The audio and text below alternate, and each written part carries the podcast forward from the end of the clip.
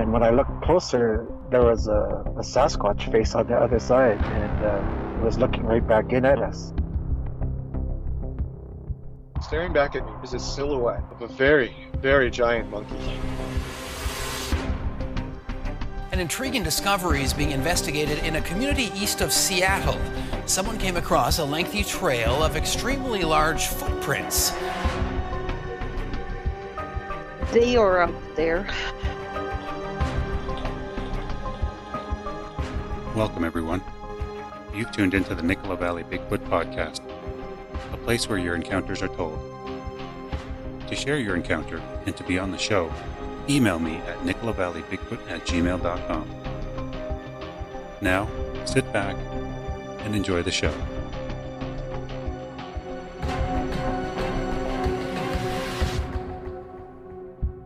All right, uh, so my story begins in uh, northern Minnesota um, in the summer of 2012. I uh, took a, a, job as an internship, actually, uh, on the Boundary Waters uh, in northern Minnesota, um, just outside of the, the town of Ely. Um, and we were a, uh, a Boy Scout base um, called the Charles L. Sommers Base. Um, it's still up there. It's a high adventure base, one of several in the country and uh, I was a, a guide there, um, Eagle Scout myself. So it was really cool to go back and uh, work with the Boy Scouts. And I also went on an expedition when I was 17 at that base. So it was really cool to come back and uh, revisit the Boundary Waters. Um, I'm going to be referencing a couple of different lakes here for anybody that does know the area. Um, we use the Fisher maps. Um, so if anybody has Fisher maps or really any kind of map of the Boundary Waters, uh, you may know where I'm talking about. It can help help put the picture together for you. Um, but my job was essentially to uh, just kind of be kind of a background guy. Um, the the scouts would run their own trip. They'd plan their own route. Uh, they would cook all their own meals. My job was just to make sure that they got from point A to point B safely um, and learn something. Uh, but usually trips are about seven to 12 days. And uh, I had a really normal summer up until one of my final trips. Um, and that trip uh, happened, it was later in the summer. Um, I want to say it was in like June. I don't quite remember. But um, the crew in that particular trip, they were younger. Um, they were the youngest crew I'd had. They were, it was uh, nine of us total, so two scoutmasters, myself, and six boys. And uh, the boys were anywhere from like 10 to 13, so pretty young group. Um, and they initially wanted to do a uh, a 200 mile uh, paddle and get their 200 miler patch, but I knew pretty close to the end of the trip that we weren't going to make that goal. Um, so I told them we could still get 100, then get a hundred patch, and we can take a detour and go see a waterfall. Um, there's a pretty flat area there, and the the waterfall that we went to is called Eddy Falls. So it's one of the very few in the area. Uh, really pretty waterfall. Um, you can find quick images on Google of it, but uh, really nice waterfall, um, and not something you see uh, all too much up there. A lot of the, the what they call falls there are usually rapids, but this is a an actual waterfall. And so we uh we went to the waterfall and we hung out there and uh everybody kind of took a little shower and we got into camp and we camped very close to the uh to the falls. So we could hear the falls off in the distance. Pretty close to it. Um and uh the campsite was situated right there on the on the lakeside um, and this would have been Knife Lake, uh, south arm of Knife, and we we camped in right there, kind of on a just around kind of a shoreline, a lot of granite rock, uh, very bare there on the shoreline, and then behind our campsite was just a huge blowdown of uh, brambles and down trees. I mean, very very thick, and I mean almost impossible to get through.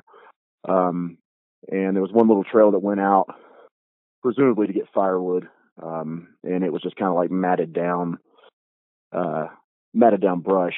So I had the, I had the boys setting up camp, and I had the uh, the scoutmasters. We also called them advisors. I had the advisors working on getting a fire going, and I was going out to do a larger wood run to come back with uh, firewood to cook on.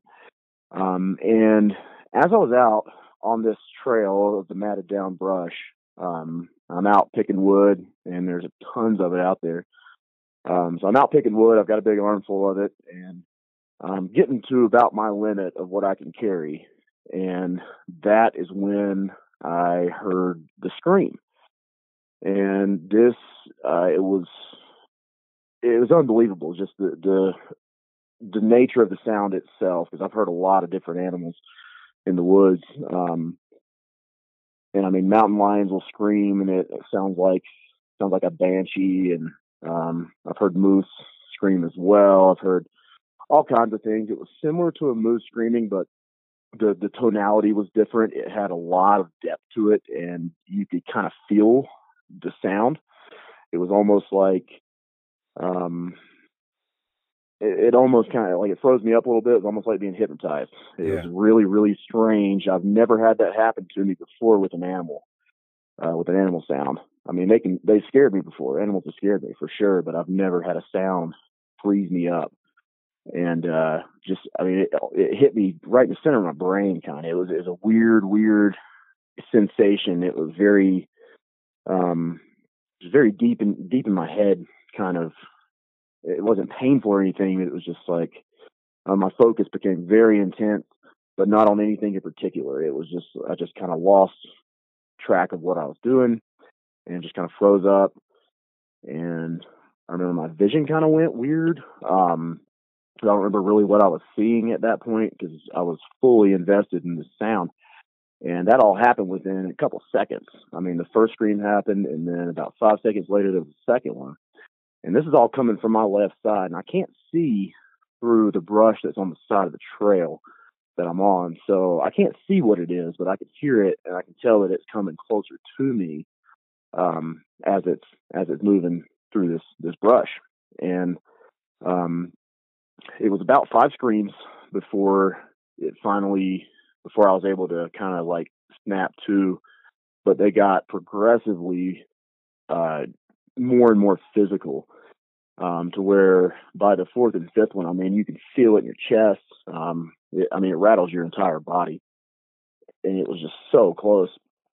And uh, I also, I mean, about the fifth one, it hit me so hard that I just kind of dropped my wood pile, um, and I just involuntarily made like almost like a barking sound.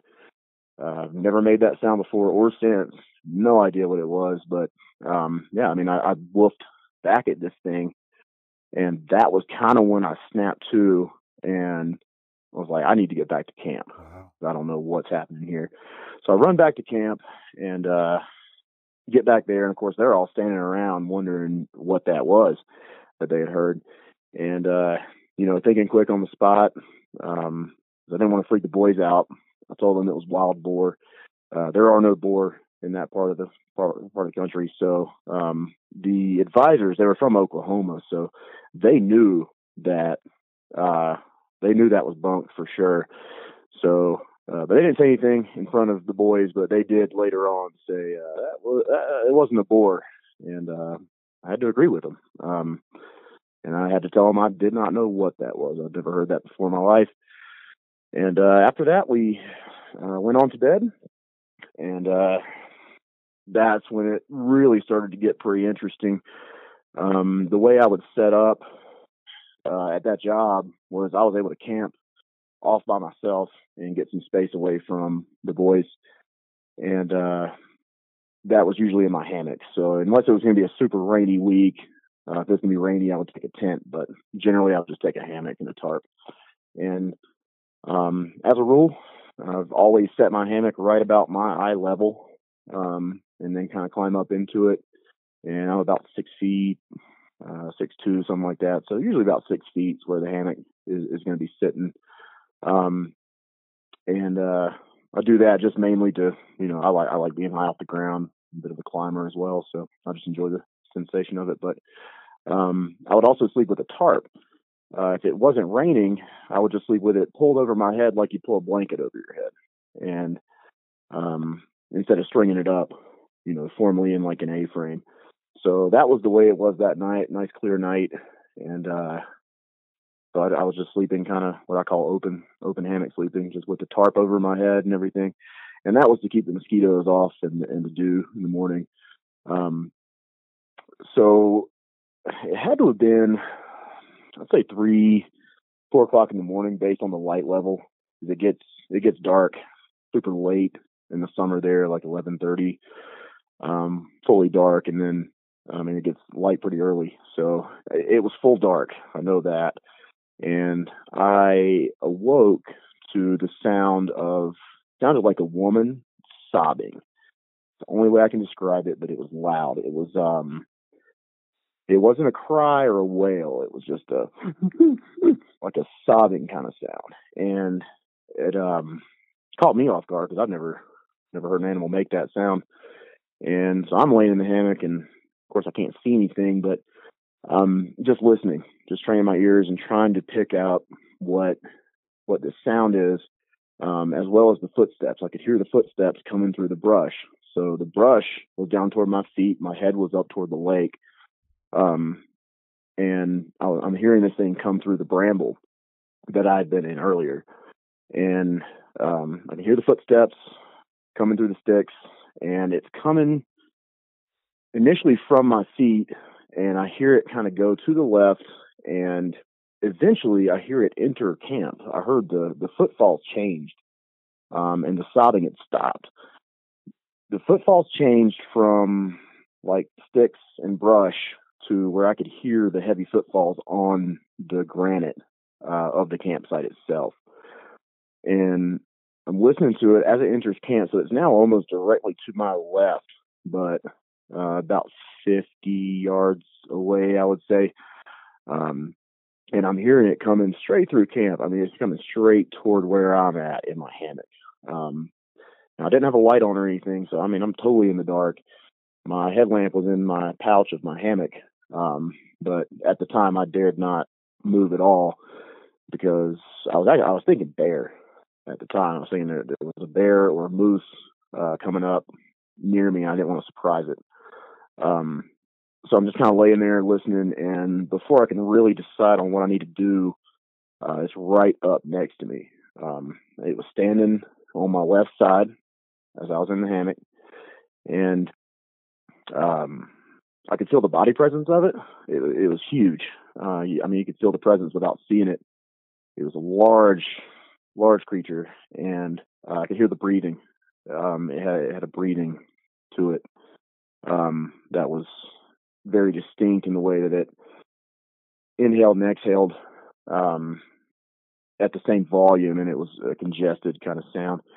And uh, but yeah, I mean, I could I could definitely uh, hear that, and feel it right there next to me. Um, and at that point, I just had to make a decision because um, you got to remember, I'm still thinking bear or moose. I'm like, all right, well, the best thing we can do now is hopefully just kind of pop out and try and scare this thing off into the woods and hope it does not maul me.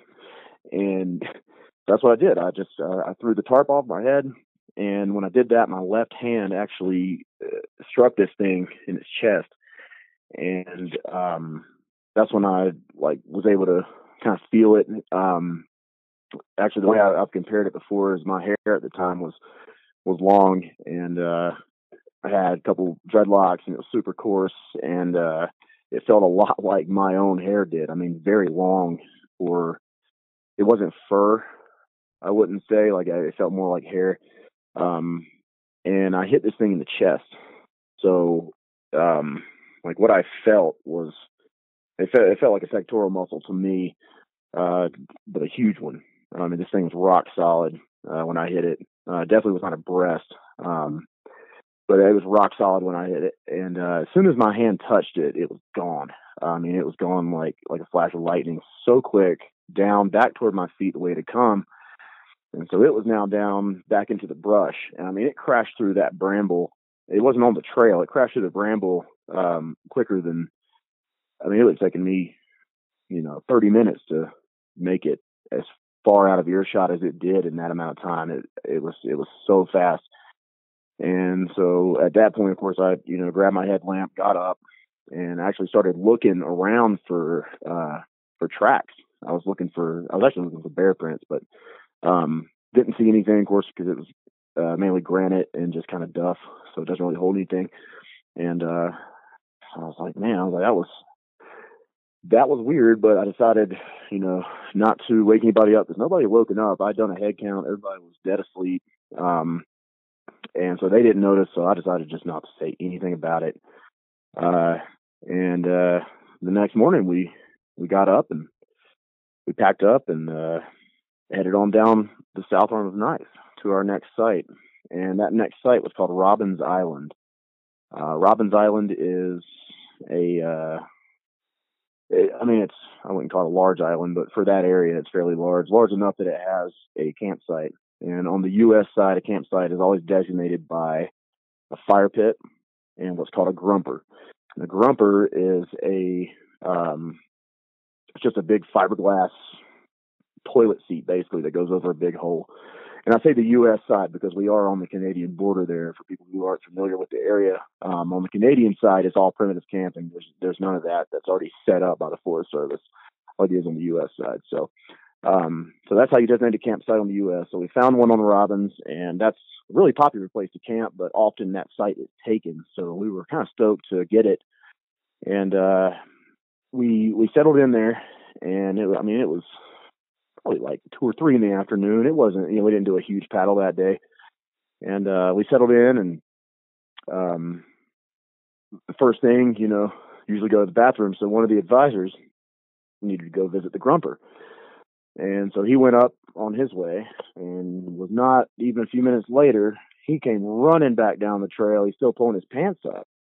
And he's just hollering about something that he had seen up there. And he said he said he saw a gorilla that ran right in front of him as he was on the grumper. So it ran right across the trail in front of him, um, and that it was huge. He said it was. He said it had to be like nine feet tall, and um, so I asked him. I was like, "Sure, it wasn't you know a bear?" He said it was not a bear. That he had hunted black bear uh, many times in his life, and it was not a bear. Um, he said it was upright, running very, very deftly, very agile, uh, very naturally. And uh, I mean, it was on two feet, it was nine feet tall. And he said it, said it looked like a monkey. And, you know, so at this point, it's become out of my control. Um, I was trying to, you know, keep the crew a little bit, a little bit more, you know, comfortable. But I knew if those boys found out what had been going on, that they were going to freak out, and they did. Um, so as soon as he came down and and they heard that, I mean, that was that was the end of that. They did not want to be on that island anymore, and uh, I didn't really either. Um, so I was like, all right, well, why don't we go ahead and do a night paddle? Because I'm thinking at this point, you know, I'm I'm thinking about being back in that hammock the night before, and I'm like, well, if I touch the chest at six something feet, I mean, that put the head right around nine. So now I'm like, is something following us? Um, I'm still thinking he he'd seen a bear, um, and it just freaked him out too bad that he thought it was something else. But I'm thinking we're gonna being stalked by a bear or something. So I'm like, you know what? Why don't we just, you know, everybody's scared. We'll do this night paddle. And so we ate a little dinner, uh, a little early dinner, and then we loaded up the canoes again and uh, put on our headlamps and we started paddling. And uh, night paddles are usually super peaceful. They're a lot of fun. Um, I've done plenty of them just just for the sake of doing them, but um, we decided to go ahead and push as far as we could go uh, to basically back to base camp to Moose Lake. Um, you're not allowed to come in too early, but uh, you can pull in and camp very near to the to the pullout. Um, where we where we get off water. So we decided to do that. We're going to push for a campsite right near the near the takeout and uh, and go from there in the morning. Just go ahead and paddle right in. Um, but to do that, we had to go through a chain of different lakes and uh, do some different portages. And so we did all that. And the final thing you got to do is go from Newfound Lake to Moose Lake. And Newfound is connected to Moose by a small channel of water. Um, it's just a natural little channel made by two points of land that basically pinch it off. Um, and it, it's pretty narrow. Uh, you have to shoot it dead down the middle. Um, otherwise, you will scrape the bottom. And so uh, I was in the lead canoe. I was I was in the stern lead canoe, steering it uh, through this thing so everybody could follow us. And uh, from the right side, the right bank, um, I just well, I heard it first because it hit a it hit a branch on the way out, but I heard it first and then just like looked up with my headlamp and I saw a gigantic rock. I mean, it was like the size of a basketball or a volleyball, um, at least. And it's coming out of the right side from the right bank and it's like way up in the air with an arc to it.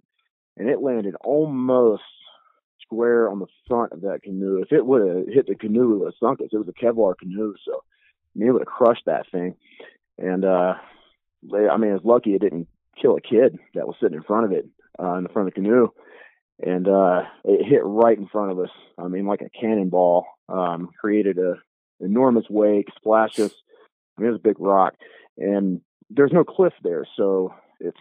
I mean, this thing had to have come from some mechanical force uh, that lobbed it off of that shore, and I mean, that's it's right on the motor trail, but there's nobody sitting out there with a trebuchet throwing rocks at people. It just it doesn't make any sense. And at that point, I don't even know what's happening. Um, I had to admit at that point that I didn't know what was going on either. So I just said, let's just go, let's paddle. So we paddle right out to the middle of Moose Lake, and uh, we tied all three canoes together out there and dropped an anchor, and we sat all night on that lake because um, we were too scared to go back to land at that point. And uh, so the following morning, um, we got up and we went back, obviously, into uh, into camp and um, went and you know had our lunch and did our our little rendezvous thing we do at the end of a trip, and everything was, you know, everybody was acting like everything was normal, and then uh, they left the next morning. They didn't want to talk about it really, um, and so we just didn't really talk about it. Um, but they left, and after they left that morning, I went to do a shift in the canoe yard, doing canoe repairs and helping people offload, putting canoes away, making sure all the equipment looks good. And um, my buddy came off, um, my name Justin, and he uh, he trained with me when I first got there. Um, I'm from North Carolina, he's from Tennessee, so we were you know naturally buddies, and I was helping him pull a canoe off, and we were putting it back up on the rack. And uh, you just see that he had he had this look in his eyes, like a almost like a thousand yard stare, like like you know he was just he was distant. He was off somewhere else, and uh, I asked him how the trip was because he had been on the same loop we were on, which is called Bear Loop, um, part of Bear Loop. Uh, so he had been in the same area, and uh, he said it was great until they got right into the Knife Lake area. Um, he said that in Knife Lake, um, they had a couple of weird, like it, like something was stalking them through the woods, and they couldn't really tell what it was. It said that like something was following them, um, and they never got a good look at it.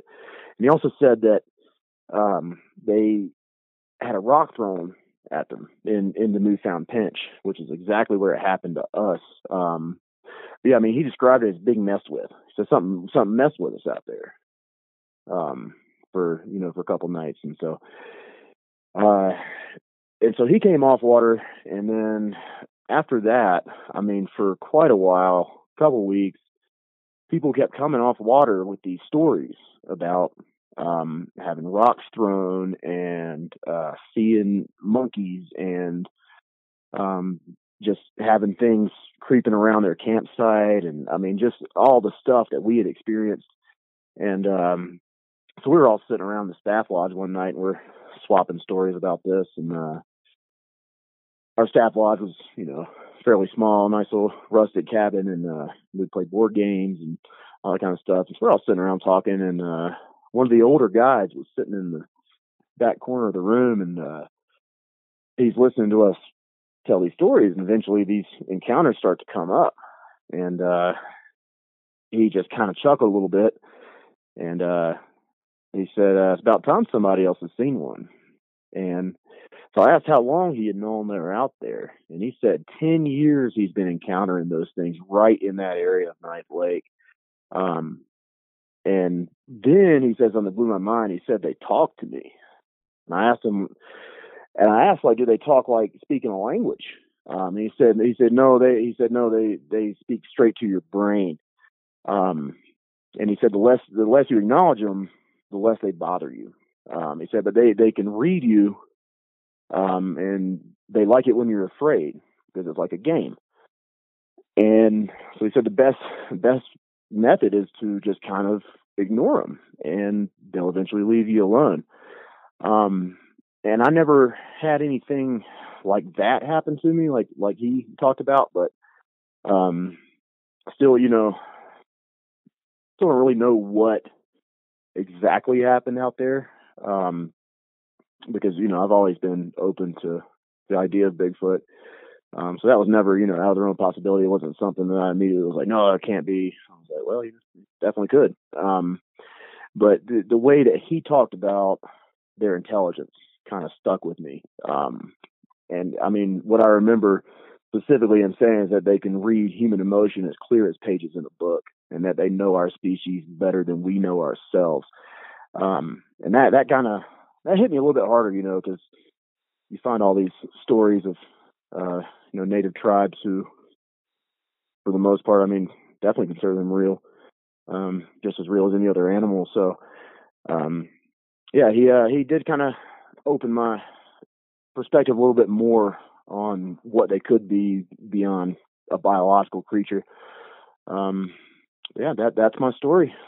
Wow. Did did he come right out and tell you that he believed it was a Sasquatch? Oh yeah. Oh right. Yeah. Right away. Definitely. And what was your reaction? I mean, I know you mentioned earlier that you know you, you kind of believed in Sasquatch, you, or you knew about them anyway. But you know, once somebody else kind of tells you what that thing was, like how, how did you react? Um, you know, honestly, I was not that surprised because I was unable to, I was un- unable to place the behavior with any other animal. There's just nothing else that does that. So, I mean, honestly, it's kind of refreshing for me to feel like I was not crazy, like, because uh, you know, I've never, I mean, I've been in the woods a long time, done a lot of hunting. Um, yeah, I've just never had anything behave uh, in that way. And so it's actually refreshing to be like, okay, maybe this is something that I don't know about. Like that's that helps me. yeah, yeah, that does. That, I understand actually. It, that makes sense too. I mean, it has to be something, right? And if somebody else has some knowledge that you don't, then you know what? If they say it could be a Sasquatch, then why not, right? I mean, the possibility is there.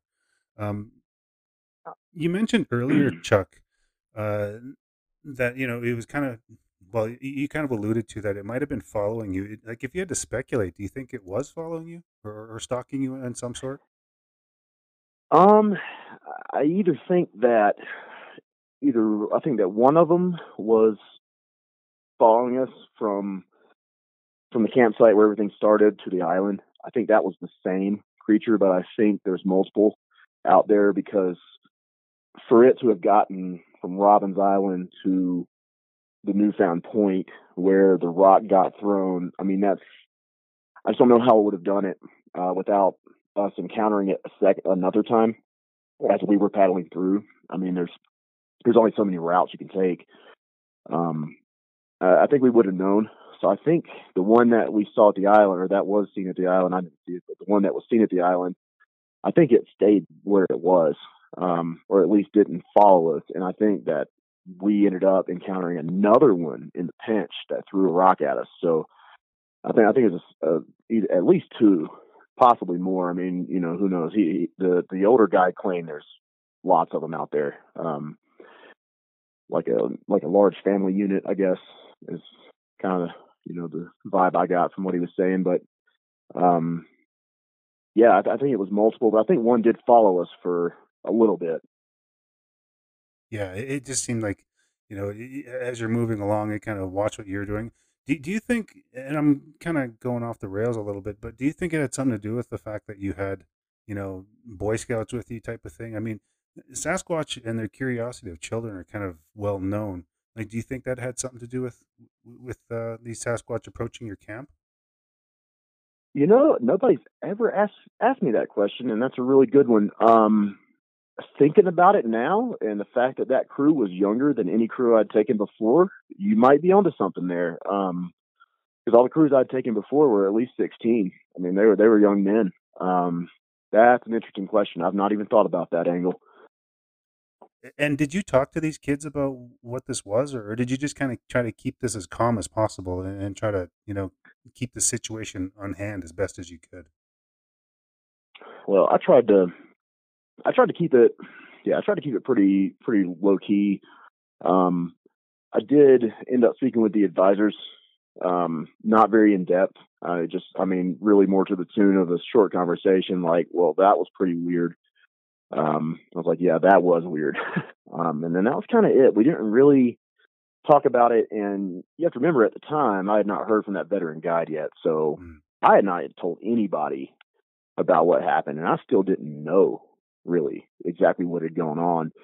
Was still trying to piece that together. It was only when Justin came back with his story that, and I had not told him anything that happened to me yet. So just hearing him come back with that immediately, I was like, okay. I was like, so something is weird out there for sure. And then hearing everybody else coming off that same area, that's when I started putting it together. I was like, okay, maybe this is something else. Um, yeah, and then I mean, you know, that old guy, he put it all together for us, and I mean, he outright said he knew exactly what it was. It, it definitely seemed like all the puzzle pieces were kind of falling into place, and you know, like uh, a lot of the times, and I don't remember where I heard this quote from, but I heard it from somewhere. But a lot of the times, things don't make sense until you add Sasquatch to the equation, and then everything kind of falls in line. You know, right from the Mhm. start of the scream that you felt penetrate your body, which I want to ask you about because you know I felt that as well.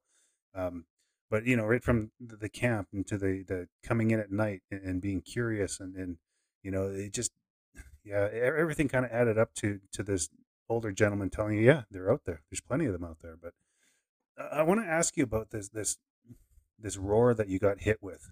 Um, like you mentioned that you felt it like in your brain type of thing, and eh, not not to make this about me, but I, I felt that as well. I, I remember being roared at, and it just penetrated my whole body, and I couldn't move. I, I, could I, I knew what was happening mentally, but I couldn't physically do anything. Is did that was that similar to yours? It, that's exact. Yep, exactly. I mean, it got me. It hit me like right in the brain and right in the chest. It was like like I could feel it in my in my chest cavity, um, but also like within my within my brain as well, like deep in my head. Um, yeah, no, I mean, I froze up like it. I mean, if I had had if I had had a firearm on me, I would have been powerless to even grab it. I couldn't. I just I didn't lose muscle control, but I just lost the ability to do anything Yeah. at all. Like I was still standing, but I just I couldn't do anything. Funny fact, real quick before uh, we move on here, but I was actually out looking for uh, clues. I was looking for footprints, you know, trying to capture some kind of vocalization, that type of thing. I actually had a, a, a recorder in my hand when I got hit with this thing, and I could not push the record button for the life of me. I, I just, I, the thought of it just even left my brain. Like I could, it was the weirdest feeling I've ever felt in my life, and I, I don't think I ever want to feel it again. But just when you were talking about it, it really made my hair on my arm stand up because I just it took me right back to when I got hit with that too. So I just wanted to throw that that tidbit in. Yeah, well, that's a common thing. You know, people ask like, "How come there aren't more pictures?" And I'm like, because they they stop you from being able to take one. I mean, it's it's crazy to explain to somebody, but that hasn't experienced it, you know. But yeah, I mean, that's exa- uh, yeah. Why haven't we shot one? Why haven't we gotten a good picture? Because you can't. It's. I mean, you're very lucky to get any kind of an image Yeah. um, at all because when they know you're there, they can stop you from doing anything. Yeah, it, it's quite amazing. They're, they're absolutely amazing creatures, and I, I just I, I can't get enough of them. And it, it just it's it's kind of lit a fire in me. I mean, did did it do the same to you? I mean, did you start researching a little bit? Did you start looking into trying to gather more information uh, about them? Oh, I mean, I would, I would, I would say it made me a little bit obsessed. I mean, I still am. Um, took a little break from it for a while, just living out, you know, closer to the desert. It's not that, you know, not as big of a thing as it is um, in the Appalachians or, you know, Minnesota or um, Pacific Northwest. But, um, but I mean, even here, I started hearing stories from you know from from uh, indigenous cultures here, Navajo and Ute, and um, I mean even they say they're out there, say they're in the desert, they say they're everywhere. Um, and interestingly enough, right where I live, um, I live on a dog ranch, a sled dog ranch in Hesperus, Colorado, and we live right at the foot of the La Plata Mountains. The Navajo believe that they came through multiple worlds to get to this one, and that where they came out is right in the middle of the Plata. So they believe there's a portal in the Plata Mountains, um, and that it's sacred, and that they are not the only thing that can come through it. Huh. Wow. What, what else did they say comes through? Like dogmen and that sort of thing, or? Uh, skinwalkers, um, skinwalkers, Sasquatch. Not heard any dogman stories out here actually, but um, uh, UFOs, Huh. Interesting. crazy weird orbs of light. I mean, yeah, Skinwalker Ranch type stuff for sure. Um, but I mean, we're right in that area. You know, Yeah, very the. Southwest is a really weird place. You know what? I, I, I another side note. I've been invited to go down there and just to kind of do some Sasquatch research down there myself, and I've always been tempted to, but you know, it, it's there's a lot of things that happen in the desert, and, and uh, you know, Sasquatch I think is the least of the, the the worries that you have when you're walking around at night in the desert. There, there's a lot of things that. Can, Oh, totally. Yeah. Or even just driving through it at night. yeah, yeah, Yeah, I've driven through reservations at night. Is uh, yeah, it gets weird out there for sure. yeah. I believe it. I definitely lot, lots of UFOs over the lots of UFOs over here too. But of course, we've got a lot of military installations around as well, so you never really know what you it. what you're seeing, and they're not going to tell you. So did, did you talk to anybody? I mean, after you, you know, the the older gentleman, the old scout leader, I'm assuming he was, uh, kind of uh, he was a guide. or yeah. a guide, yeah. After he kind of told you what it was, you know, you go home, you, you're getting back into your life. Did you talk about it with anybody, or did you bring it up, or, or what what'd you do with this info? Oh yeah, yeah. I started I started talking about it almost immediately, um, and you know, telling people what happened to me and what I believe it was. Yeah, I had no, yeah, I didn't hold anything back, um, and that's kind of how I ended up becoming, you know, the Bigfoot guy within within my family and friend group. I mean, I'm I'm known for that because, I mean, I believe in what I experienced, and um, yeah, I've got no qualms with telling people about it. Doesn't bother me one bit because I know people are going to doubt it and people are going to say what they're going to say, but I know what happened to me. Yeah, I, I get that as well. I'm the quote unquote Bigfoot guy, and uh, I'm definitely I'm, like, I'm definitely not an expert. I'm still learning as I go, but you know, it, it's kind of a, a little label that got placed on me just because of the fact I've I well, I have a podcast and I and I actually go in the bushes and look. So yeah, I understand that as well. Um, anybody who claims to be an expert is full of themselves. Yeah. we we know almost nothing. Uh, did this whole thing change you? I mean, like, did it change any perspective other than you know you- you became a little bit obsessed? I mean, did it did it open your eyes to anything else, or, or was it just one of those things where okay, Bigfoot is is that, and I want to look look into this, or, or did it have any other kind of effect on you? I guess is what I'm trying to ask. Well, what's interesting is that um, initially, when it happened, um, my idea of what a Sasquatch is, and uh, actually, I, I said this in my Sasquatch Chronicles episode. Um, I did at one time believe flesh and blood, biological creature, unknown species. Um, you know, nothing crazy to it.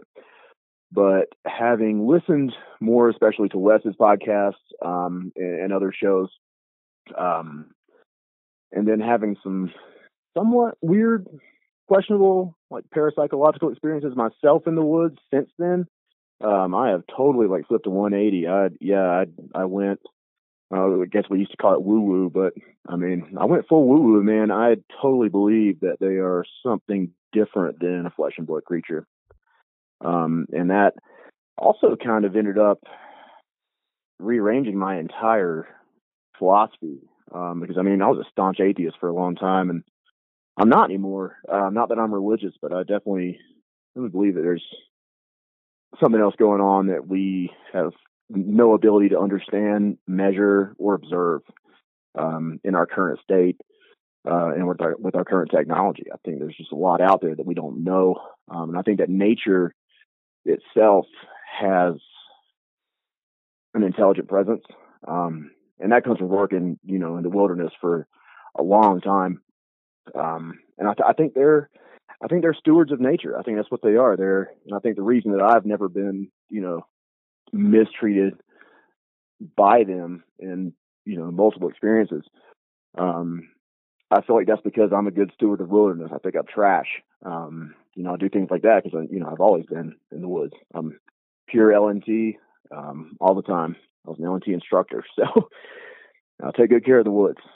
Um, I think they, I think they notice that. Yeah. So, um, and I think the more open to them you are, I think you're you open yourself to more experiences. Yeah, absolutely. So was it Sasquatch directly that kind of got you on this road, or or, or was it kind of? And I'll explain what I'm asking here. I mean, the possibility of Sasquatch existing has already been proven to you. Now, did that change your your your mindset into thinking, well, if this is real, why can't this be real? And then if that's real, why can't that be real? And it kind of starts a a chain reaction, so to speak. Is that how you went from, you know, just thinking they're flesh and blood, you know, living, breathing primates that we just haven't discovered yet into something completely different like and i'm assuming the woo factor is where you're at uh, is that what kind of happened with that Well, um, well, what I don't, you know, what I don't mention, and you know, when I tell this story, just because I don't want to tangent off too far, I've had ghost experiences since I was a child. Um, so I've always been a little bit more paranormally oriented, but for a long time, I believed in, you know, more energies, residual energies, and um, things that aren't really, they're not intentionally interactive. It's just something you run into and if you're sensitive to it it can happen and it can manifest in whatever way it may. Um so I, you know kind of more i was trying to align my experiences with my non-religion i think and in order to do that i had to rationalize it. So it's like okay so it has to be a non-intelligent energy um and bigfoot has to be a you know an unknown species of animal just an animal. Um, but having experienced some of the things I've experienced since then, um, and and hearing other people's accounts, and uh, especially Les Stroud's uh, interview on the Chronicles hit me pretty hard. Um, because I, I mean, I trust that man with my life. I learned a lot of what I know from him. Um, so for him to come out and and be open about uh, about the you know mind speak and all that, like that helped me a lot. Um, to not feel crazy because I've had things like that happen since I was in Minnesota. Um, yeah, I mean, it just yeah, I think just being being more open to it, it the more open to it you are, the more you start to experience um, because they become comfortable with you and they know that you know you're not gonna like you're not out to get them. yeah Um, yeah, I mean, they they're I think they're they're character judges. I think that's what they are. They're character judges. Yeah. And I'm not saying I have great character. I mean, you know, I'm a I'm a heathen, but I do take I, I take care of the woods. I think that's what counts to them. yeah i, I think they have a, an ability to see things that we don't and uh you know that i think that comes from from millennia of not being corrupted by human emotion and human reaction which is a poison like it or not people Well, and that's something that's something you hear a lot from from native cultures too. They'll tell you the same thing that they decided early on they didn't want to associate with us, Yeah. and and they don't um, for the most part, well i, I unless you're find that lucky or yeah. unlucky. Well, I find that you know, I speak to some you know the indigenous people here in this area that you know, and there are a few that they will communicate with and they will reach out to, but those are kindred spirits. I mean, those people are are uh, they're definitely one with the earth. We'll put it that way. And that's the easiest way for me to explain Yes. it. And, and you know, Yeah, they will totally. reach out to them. But you know, as for the average Joe who's walking around with a gun, you know, no, th- there's not much chance that you're gonna have a purposeful bump in with them. I mean, if you do, it's gonna be by accident, and it's not gonna be, um, it's not gonna be a peaceful experience. But th- th- that's you know, it's own- interesting you mention it's interesting to mention the gun factor because I said I'm a hunter. Um, both archery and uh, I mean rifle, shotgun. I mean, I hunt with I've hunted with all sorts of different weapons. Um, I have never had any kind of encounter when I had a weapon on me besides a knife. I mean, I always carry a knife, but um, any kind of a like a shooting weapon. Never had an encounter when I had one on me. It was always when I had uh, pretty much nothing besides just a buck knife. Yeah, So, I, I think they. yeah, Yeah, I definitely believe they know what guns are for and what they can do. So I, I think Oh, they yeah. avoid. Yeah. Yeah, absolutely. definitely. Well, Chuck, this has been great. I, I really do appreciate you coming on the show here. But I want to ask you one more question before I let you go. Though, is do you want to see another one? Would, would you want to run into another one? Um, I think about that a lot. Um, I think I would, uh, just because I don't know. I've, yeah, I think I would. I still have questions, and I just I don't know. It's not that I want to have to prove to myself that they're out there. I know they are. It's just I just you know would give me a little more closure to actually physically see one. Um, versus just having experienced one. I mean, I, I touched one, but never got to see it. That's a weird, it's kind of a weird thing to know that you touched one, but you never saw it. Um, but yeah, I, yeah, I think I would. Yeah, I- I mean, you came as close as you possibly can be with, without actually putting visual eyes on it. But I mean, to to push up against that thing, it must have been. You must still remember that feeling. Oh, all the time. Yeah. I mean, I still, I still dream about it. Um, yeah, for sure. Yeah, I I absolutely remember that feeling. Yeah. I mean, just, yeah, I can feel the, I can feel the coarseness on the side of my hand as we're talking about it. It- It's amazing what these creatures have the ability to, to how they can change somebody's perspective and just change somebody's life. It's amazing. It's absolutely amazing. oh yeah. Yeah. Rearrange everything. Exactly. well, Chuck, I want to say Luckily, though, I mean, I'm a I'm a wilderness guide, so that's you know it's kind of part of the part of the business. But Yeah. yeah, Well, Chuck, I want to say thank you again for for taking the time to come on the show today. I really do appreciate it, and thank you so much again, well, of course. And for the listeners, if you guys just want to hang around, we're going to close out the show. Stay there.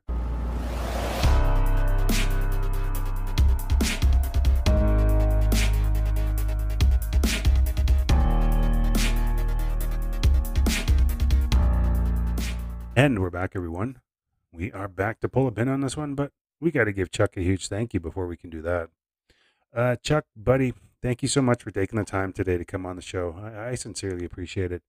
Um, you know, a, a- lot of the times when I talk to people, you know, months or even years after I've, I've spoken to them on this show, their perspective has changed.